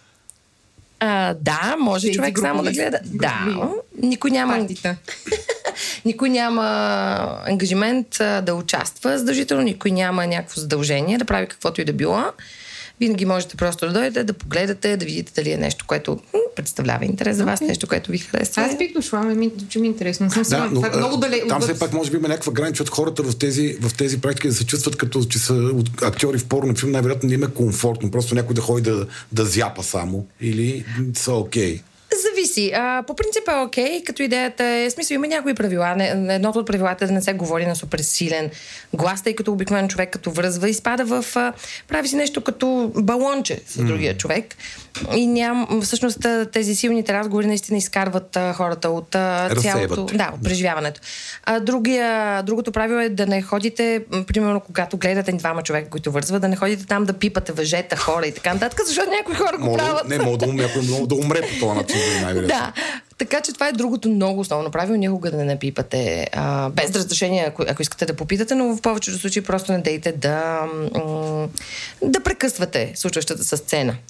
Така че не бих казала, че се чувстват като актьори в порнофилм. Доста хора всъщност им харесва малко тази публичност А, и тази... малко ексхибиционизъм. Малко да, малко елемент на ексхибиционизъм. А, дето ексхибиционизма е нещо друго, което е, е моето. Е твоето, в смисъл... Да, да. Някъде в мен е буйство един ексхибиционист. Супер, това е... Аз, аз също имам такъв елемент. Познавам доста хора, които имат такъв елемент. Това Нека може- все пак да дефинираме какво имаш предвид, нали? Не ходиш а, по детските площадки с загърнат с шлифер, в смисъл. А, не, не, а, това е според мен, това би трябвало това, това е престъпно, нали? Това Да. е преследваемо, защото няма, няма, Няма съгласие. няма да, съгласие, да. да. А, не, не, удоволствието от това да те наблюдават а, в а, еротични действия. Добре, окей. А, Не в ежедневието на спирката. А преди малко Мариана как блеснаха очите, като разказваше за BDSM, а само може би на нея и се върти в главата същия въпрос, който се въртя в главата на един от нашите патрони, който той е задал във форума. Може ли човек да си има а, партньор само за определен тип игри? Нали? Това е в контекста на полиаморията, за която говориш ти малко по-рано. Мисля, нали, аз имам гадже, имам си такова с този само ходим да се вързваме там или да, се, да го бия. Това ще е нейната игра, да, да ходи да бие някой. Не. А, има, да, има всъщност нещо такова. Ние им казваме плей партнери, партньори за игра. А, като всъщност е нещо доста, как да кажа, разпространено в сферите на BDSM и в полиаморията. Аз също го практикувам, също имам хора, с които просто връзвам а, и други хора, с които имам други отношения. И това е съвсем а, нормално, предвид, че аз не вярвам в концепцията, че един човек може да ми даде всичко, от което имам нужда. Ам, и че всъщност бих могла да покрия различни нужди чрез свързване с различни хора. Така че това да имаш партньор само за връзване или само за BDSM е много-много типично в BDSM средите, ако си в отворена връзка и ако моногамията не е нещо към което се стремиш. Добре. И къде хората да намерят подкрепа, връзки, съвети? Дай някакви по-конкретни mm-hmm. насоки. Ще кажа, че има клуб, има някакви мънчове. Не, мисъл, Дори ако Да. щеш някакви, он, в смисъл ти каза за форума, но някакви подкасти, някакви онлайн общности, други. Които да, хора, които че- търсят и изследват това нещо, имат нужда от, от подкрепа, контакти, може би дори директно mm-hmm. търсене на партньори по темата. Ами да, в българския форум всъщност е доста добра идея. fbg.org е форума. Всъщност там може и да си обмените. А, FBG. bg.org Това от Факт БГ ли? Това е FBG? Не, не мога знаеш. да отговоря. има и FetLife, като FetLife е международен сайт по принцип. А, просто има и има си юзери по, по градове, по държави, има и доста български юзери. Другото, Но което това е само за BD, смисъл само за, Само за BDSM, това, смисъл. да. А в България има ли секс клубове, тия, които в, ги има, където нали, не, не, не е специфична форма на секса, просто места, където хора се събират с идеята, че могат да се включат в секс. Какъвто и да е той. Значи тук всъщност ситуацията е малко по... Което не ме учи, че е такава ситуацията е малко по-различна от това да кажем в Берлин, където в Берлин влизаш в секс клуби и навсякъде има секс. Общо взето. Тук няма точно такава ситуация. Повечето неща са частни. Правят се в частни домове, частни партита. Така че Тоест трябва да си спокана. да, да. Има нещата, които са отворени, са пак част от форума, но това са BDSM партита. Тоест, ако задължително, не е задължително BDSM интереса ви, а може би добре да си го организирате сами. Ага, да, е, да, то всичко. да. А, про- Пак държавата ни е оставила да се оправяме сами, Мариана. във всичко. Но всичко. Да, а, аз сега се замислям, т.е. Ако се пренесе, да речеме, такъв модел като Берлин за публичен такъв клуб, това чисто юридически окей ли би било? Тоест, тук конкретно в България. Тоест, Да. освен, че сме, нали, не сме лабили консерви тъна и всичките останали определения, нали, паяжини и прилепи, нали, но освен това, има ли нещо, което реално чисто юридически възпира възможността да съществува такъв отворен за посещения секс клуб? Значи, чисто юридически не би трябвало да е проблем. Това го казвам, тъй като съм го разучавала и в интерес на истината в България има един парадокс, че те в момента мисля, че а, тотално и легализираха и секс работата. Обаче, всъщност, ако примерно искаш да снимаш порно, това е нелегално. Тоест, а, частта, която... А да, прави, да, да правиш пари от а, секс. м, да заснемаш. Тоест, заснемането и разпространението Е, на тоест, да порнографски правиш материали. пари, да. Ема, Да. да. Не, ама да, да, ама ти мога да правиш пари чрез секс, като предложиш свирка за пари. Това е окей. законно, да, това е окей. Ама То- ти, но някой косвено да прави пари от твоя секс, може би е незаконно. М, по-скоро са подсъдими и изпълнителите, и продуцентите, и А, директорите. и Всички са подсъдими. Да. А, като всъщност в Европейския съюз това съществува само в Малта и само в България. Този закон и е доста стар, мисля, от 60-те години още. Но... Велико. Смятай, тогава са имали порно, защото имало закон дори за това. Да. Но в, от тази гледна точка секс клуб, просто в който хората идват и правят секс, без да бъдат заснети, не би трябвало да е юридическа, юридически проблем. Ами ето идея за стартъп, нали? Не да знам. Кой ще ни финансира веднага? Да, Аз който, съм супер ако за. някой вземе тази идея и направи секс клуб, да не забравя откъде е тръгнал. Но, нали, и- абсолютно, защото никой, друг, никой никога не се е сещал за това преди този подкаст. А, Добре, че се. ние. Добре, ама някой може да чуе от нас какво е. Да, като се да. сетили какво са направили, нищо не са направили. Искаме си правата. А, добре. И като си говорим за доминация, подчинение, вързване, причиняване и понасяне на болка, а, тема, която изследва пак наш партньор, а, патрон а, през а, въпроса във форума. А, има ли някаква взаимовръзка между а, позицията на човека в живота, властовата позиция в живота и фантазиите му в секса. Тоест, в секса ние компенсираме онова, което не можем да си позволиме да сме в живота ли.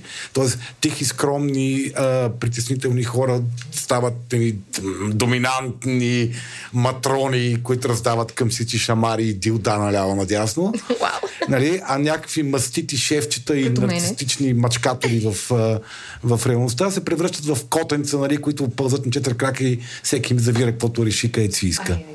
Е, Така си представям а, диспропорцията на живота и секс игрите. Много хубаво го обясня, аз просто обяснението много ми хареса. Ам, не е задължително. Честно казвам, не е задължително. Няма такава закономерност. Има идея, че би трябвало да има такава закономерност, но няма точно а, такава закономерност. Много е трудно да кажеш някакъв човек какво може да харесва а, в сексуално отношение, само по това, нали, каква позиция заемат в живота или а, колко им е натоварен живота или какво правят. А, също така има много голяма социализация. Има една социализация, че жените са по подчинени, а мъжете са по-доминантни. То, това е стереотип, който го има. Стереотип, къде, да. къде ли не, да. Да. Обаче тази социализация явно е много силна, защото за много от нас, когато навлизаме в BDSM, някакси автоматично заемаме Ви тая роля. поставят жените в Да. подчинена позиция. Да, и за да, наистина, за да излезнеш от тази позиция, трябва да се постараеш. Трябва малко да си направиш пространство и място и да кажеш, аз пък искам да опитам и други неща.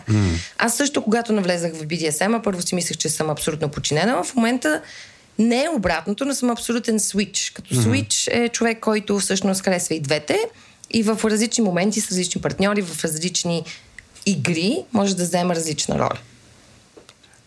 Защо така някакси и в а, интервюто, което а, направихме с а, маркетинг директора на нашите партньори и сега с теб, като си говориме и от наблюденията ми, секс игри е равно на BDSM. Някакси това е сякаш водещата секс игра, ама само това ли е? Има ли нещо друго такова, което пак така обосебено, обосебено с един термин или буквално секс игри, това е да каквото се включва в BDSM. Има ли нещо друго извън BDSM? Защото някакси така има усещане, че BDSM е малко доминира. Издоминира останалите. Да, да. Като COVID, другите вируси. Да, нещо такова. А, да, има много неща, които са извън BDSM и които са секс игри. Аз пак казвам секс игри е всичко, което ви възбужда и ви носи удоволствие. Не е задължително да включва къмшици mm. и кожа и така нататък. Но имам предвид нещо, което е популярно и може така да го обособим, дори ако щеш като някакъв термин или наименование. Mm-hmm. Трудно а, би могло да се определи като един, една конкретна практика mm-hmm. или една голяма категория, защото може да включва всичко. Както казах, той е субективен термин. Секс игри може да включва някои кинки неща, като кинки не е равно на BDSM. Mm. Кинки са различни, а, как да кажа, активности, които не е задължително да бъдат част от BDSM. Можем, примерно, някой да има кинк за крака. Това не е част от BDSM. Това е перверзия. Да, това си е, уркепва се много на кръченца. Така че, а, да, има много неща, които са извън BDSM и които като че не се говори толкова за тях. Душенето също е. А, част от това, но той понякога и влиза в BDSM, но пак казвам, с него трябва да се внимава. Но това е друг пример. А ролевите игри също могат да са нещо, което е извън а, BDSM, което не е задължително да включва власт. А те не са ли най-често пак са игри на власт, ролевите Пак игри? казвам, не винаги. Не, не, не. А, не винаги. Може да са игри на възраст, елф. примерно. Да. да, или елфи. Ао. Да ги, да, Добре, да ги значи, на... Разширяваме кръга, търсиме високи, грацилни, русоляви. Не, не, но трябва да са много слабички. С много да, да, грацилни. Елфи все пак, да. да. Да. А, тоест, а, а, примерно, да речеме, правенето на секс на някакви шантови места, може ли също да е някаква форма на секс игри? Това може да е супер възбуждащо, да, и е за много хора много възбуждащо. Публичния секс е просто mm. а, може да е страхотен стимулатор. Окей, значи аз също съм тогава. А, явно. Монахинята. да, дето, като такава истинска монахиня, дето отдолу не се знае какво се случва Добре, а т.е. цялата тази група свързана с телесни течности, най-вероятно той тя е извън BDSM, ако трябва да е, като тръгнахме да, да оправяме таксономията на секс игрите. Mm-hmm. Това е извън категори, като, като, категория е извън. Много интересен въпрос, тъй като ми е трудно да отговоря. А до някъде би трябвало да е извън, в смисъл по дефиницията на BDSM, но в повечето случаи, когато чувам някой да говори за него, го говори в контекста на BDSM. Но да, технически е извън BDSM. Mm-hmm. Казва, не знам, water sports, ние така му казва. Това е един как, вариант. Как? Water sport, когато говорим за урина. Ага, What? а, водни спортове. Водни спортове, да. Mm-hmm. А, а не Golden Shower. Може Golden Shower, в смисъл зависи, зависи предполагам зависи къде сте. Коя част от България сте. да. Но да, това технически не е част от BDSM. А какво друго не е част от BDSM? Копрофагията. Какво беше това? Ядене на лайна. Казвам да, okay. на гръцки, на български. да, това също не се води част от BDSM, но пък има доста порно, между другото, което е снимано точно с тази тематика, така че да, да, популярна... сигурно си има такова, такава, да. такава има хора, които се вълнуват от това фокусирано. Да, и всъщност, честно казано, в Берлин, понеже в Берлин секс работата също е легална, но хората, които го практикуват, това домина, са доминатрикс. Тоест, mm-hmm. те не са просто секс работнички, ами са все пак секс работнички, които се профилират да, в BDSM сферата. А, така че там има някаква връзка с BDSM пак, но по-скоро е, да, по-скоро, пак казвам, технически извън този термин, mm-hmm. да. Mm-hmm. Груповия секс, Груповия може да се приеме секс игра и може да си е съвсем ординарен секс, без грам болка, подчинение и така. Да, оргика, да. Добре, а, аз имам следния въпрос. А, понеже си говорихме за полиамория, отворени връзки, желание, нали, каза, че много двойки идват при тебе. Всъщност секс игрите ли са пътя към запазването на тръпката в една дълга връзка? Uh-huh. А, има ли нещо такова, че в един момент колкото и да се обичате, колкото и да се вълнувате един от друг, просто в един момент става скучно? Да, това е с скучното. Често срещано нещо във връзките. Трудно е да задържи желанието, естествено, на същото ниво, на което е било в началото. секс игрите биха могли да подпомогнат процеса на възбудене желание, но те в никакъв случай не могат да бъдат единственото решение. Трябва да има комплексна, комплексно решение, близост, интимност, дистанция понякога, защото и дистанцията е важна, за това желание да може да се разгори. И тогава всъщност да имат а, все пак някаква роля и секс игрите. А, тук говорим по-скоро за спирачки и за акселератори. Спирачките са тези, които стреса, примерно, а, конфликтите във връзката. Така че, а пък секс Малките деца. Малките деца, това е голяма спирачка. Живо, живеем още при мама. О, вау, yes. да, това е спирачка. Докато секс игрите са по-скоро акселераторите. Така че е хубаво да се опитате и на двете, а, все пак да направите баланс между двете, като е хубаво наистина първо да обърнете внимание на спирачките и тогава да се Да, а, окей. А хората, хората идват при тебе в опит да се справят с спирачките по-често или в опит да дадат глас на акселераторите си. Тоест, може ли да кажем, че всеки от нас в а, вътрешните си бариери към реализация на, на желанията си, на удоволствието си, едно от двете неща са му, му е по-водещо. Тоест, едни по-скоро а, нали, имат много спирачки, а другите по-скоро не дават глас на, на, на желанията си. желанието. По принцип хората имат различна чувствителност към двете и някой може да са по-чувствителни към едното или другото, но като, така като обобщение бих казал, че в повечето случаи проблема е с спирачките. В повечето случаи спирачките са прекалено силни, прекалено присъстващи, прекалено на масата mm-hmm. а, и дори да има някакъв достъп до акселератора, той някак си през спирачката и е трудно да се достигне до това желание. Трудно е да се достигне до тези а, неща, които наистина ни възбуждат и ни дават а, това е желание за секс.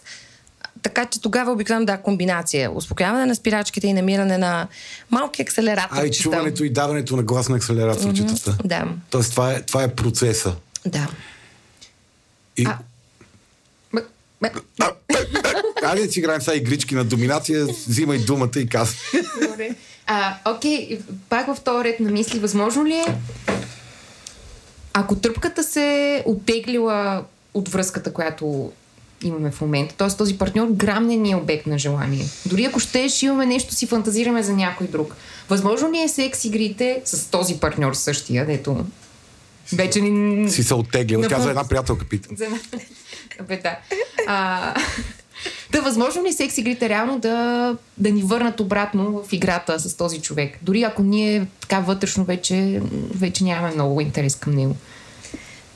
Да, възможно е. Възможно е. Пак казвам, това не е а, нещо, което е единствено решение, което може да коригира или да промени нещата самоцелно. Трябва да бъде някаква комбинация. И тук може би тебе малко ще разочаровам, защото ти говориш много за изненада и за спонтанност. Обаче в такива случаи всъщност малко, малко планирането всъщност може да помогне много. А, защото ние в началото на връзката планираме много повече, отколкото си мислиме. Ние планираме как ще се облека, къде ще отидем, mm-hmm, как ще... да. Тоест, случва се едно планиране, което обаче толкова на, не му обръщаме внимание да. някакси на заден план, че ние дори не го м, регистрираме като планиране, а всъщност е планиране. Тоест изглежда ни много по-спонтанно и магическо, отколкото всъщност. А всъщност не е, да. Да. Но когато вече се зариеме в а, ежедневието, в битовизма, в а, Навика. рутината, да, и в навика, а, това планиране на тези специални, така да се каже, а, моменти, а, просто стъпва път на всичко друго. И, а всъщност то е необходимо. Необходимо е да планираме до някъде. И аз не говоря да планираме секс. Примерно, ще правим секс днеска в 5 часа. А, много хора, така- аз съм чул, че хората така се аз оправят. също Да. Че не ме интересува в среда да правим секс, иначе съвсем Да, ще, да, да. съвсем ще Да, да, станем да. и двамата. да, да, да, това е също, това работи, но аз дори говоря просто планирайте време за интимност. Планирайте два часа, примерно, да се видите, да не говорите за водата, да не говорите за битовизмите, а, да, наистина да се видите и да се чуете и да говорите за себе си. И оттам нататък, ако се получи свързане, ако искате да отидете в този еротичния или сексуалния, а, вече момент супер. Да, може би аз, може би това имах предвид под спонтанност и изненада. Тоест да не е толкова в петък в 4.30, от 4.30 до 5.15. Ама се изкъпи, мърлял, преди това. Да, защото и аз, точно като Слави, също имам много, много приятели в дълги отношения, които буквално има график. Смисъл, един път седмично, определен е кой деня, щеш, не щеш. Аз, смисъл, просто, да, някакси в моята глава това е... Не е романтично, не е приказно. Не, не е приказно. Не си вау, желана е така изненадващо тук и сега не, е по-скоро да, не ми харесва, че е организирано някакси. В момента, в който е организирано, аз вече не искам да го правя. Това Не ти е е. интересно, да, ми губиш е интересно, интереса, да. Еми, той има начин да се организира и без да е... В смисъл да се... Толкова досадно. Да, и без да е така да е толкова планирано. Може да е за тебе да работят, примерно да организираш само елементите, а другия човек да довърши, как да кажа, останалата организация. Да. Окей, А това другия да свърши работата. Да, да, да, да, супер. Това звучи като точно моето мото в живота. Ти ще запалиш свещичките, ще сложиш ароматните клечици, а другия да свърши Дори това работа. не ми се да правя. Просто аз ще съм там и ще съм окей. Тя е там, бе, ей. Може да организираш, примерно, такава, е, може да дадеш а, списък с примерно, неща, които е хубаво да, Да. бъдат а, присъствени и така Да. нататък. Не е необходимо наистина да се мяткаш в организацията. А, така че виж какво работи за теб. Абе, но Excel, че винаги помага. Факт, аз, аз съм голям фен на Excel. така, ако искаш да си гарантираш, че се спънеш още в началото, защото Excel не е познал какво се случи. да, добре, да. Мале. Палаво е. А, добре, как а, твоя, твоя опит а, с хора, с които си работила, каква е най-често реакцията на партньорите им на това те да се отворят? Нали, защото много често хората а, се спираме да направим нещо, което имаме желание, фантазирайки си някакви много груби откази, отвърляния а, нали, от отсрещната страна, или че много ще нараним от срещната страна, или ще се сринем в очите на отсрещната страна. Опитът ти, какво случи най-често? Каква е реакцията на, на косвено замесените страни? М, интересен Или когато въпрос. работиш в двойка, мен това е много яко, смисъл фамилен терапевт, сексуален фамилен терапевт, това е супер смислено и полезно. А, интересен е въпросът, тъй като реакциите са различни, но в, а, в повечето случаи има едно такова вълнение и ентусиазъм за тази телесност и за тази сексуалност и еротичност, която започва да присъства връзката повече. Но съм забелязала, че има и едно такава реакция, когато започне всъщност процеса на изказването на границите. А, когато този човек всъщност наистина започва да изказва, бе, не съм сигурна, че това ми харесва, не съм сигурна, че искам точно това да правя. Може би това е не или не още. И тъй като не, не са свикнали тази връзка да съществува по този начин, С често... изговаряне. Да, mm-hmm. и често се случва в другия партньор да има малко леко като недоверие, малко като какво се случва, Объркване, объркване. Да. да. да, какви са тия граници сега, никога не сме имали тази граница. Те пък какво ти стана, че се промени така? Да, нали? Това луна ли ти ги говори тия Да, работи? има го, има го, има го този елемент. Има ги тези неща, но в повечето случаи има и нали, някакво разбиране, че това е нормално, че това е процес, че това е хубаво да се случи и така нататък. Но тази, а, а, ако говорим за не справяне с собствените си демони, а за справяне с а, а, динамиката, сексуалната динамика в двойката, mm-hmm. а, по-добре двамата да, да. да работят, се движат успоредно по пътя. Да, да, да, все пак това е а, партньорство, има взаимодействие, има mm. единия се, а, нали, от другия се, а, как да кажа, поведението се зависи от поведението на другия. Ох, пак ще разбъркаме темите за сезона. Имаме си любим фамилен терапевт, вече си имаме любим секс фамилен терапевт и сега трябва да мислиме десетки теми, свързани с секса. И между нея и Валя ще е много як епизод секса в семейството. Окей. Мариана с какво текчение реагира и казва, окей, като чу секса в семейството. Да, да, се, на секса беше найс и после като каза семейството и... Предозирала е. А, е. Да, като си говорим за предозиране, а, в секс игрите има ли, има ли създаване на толеранс? Mm-hmm. Нали, привиква ли се към тях и човек търси ли а, все по-кинки, все по-мръснишко, а, все по-екстремно, крайно поведение, за да запази нивото на възбуда? Значи и да, и не. И да, и не, тъй като, примерно, тялото много лесно свиква и отвиква с определена стимулация. Добър пример е, примерно аз бях спряла да връзвам след Берлин, може би две години, когато се преместих тук. Бяха спряли да ме връзват. И просто тялото ми е отвикнало на болката, на начина по който може да реагира. И в момента, в който започнах да връзвам, просто усещането им бяха изключително засилени. Докато когато започна да Връзвам... Някой те вържи в ронга на ръката и ти вече си... Докато ако случай е обратен, примерно ако връзвам редовно и така нататък, просто тялото ми свиква с това. И мога да стоя по-дълго, да провесена, мога просто да правя по-интересни и по-трудни, как да кажа, пози. А, така че... Това като някакъв балет го описваш почти. Еми, той е малко, в смисъл, малко стоиш в някакви странни позиции, така че не, е- не е лесно. Има, има болка определено. Но от тази гледна точка да има и привикване, има и отвикване. А другото, което е, че при порното определено има едно как да кажа, привикване с интензитета. Да, при порното са правени изследвания и там хората стигат в все по... И, и тотално се изкривяват идеята какво е секса всъщност.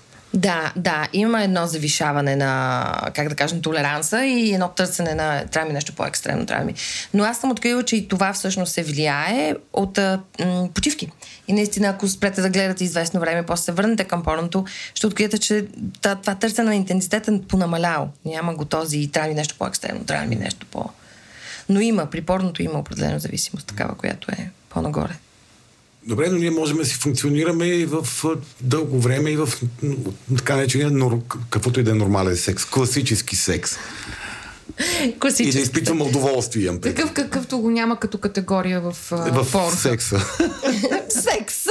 Е, не, нали мисионерската... Семейство бе, секс тази... семейството. Ето ти добре го очерта понеже каза мисионерски, веднага да вмета, че мисионерската поза е толкова мразена и толкова е давана за пример, че това е най-скучният секс, ама не е най-скучният не, секс. Не, аз, тя е да. много интимна. Аз точно време така. на време точно това е, което искаш. Да, мисионерската поза може да е супер. Тя е много такава недогледана някакси. Хората му...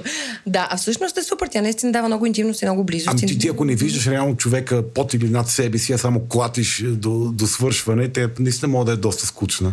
Да, да. И другото, което е, че също асоциираме секса с пенетрация, а пък секса не е пенетрацията. Mm-hmm. Всички тези секс игри, за които говорим, и това, което имаме като термин предварителна игра, може би е време да приемем, че предварителната игра е всъщност секс.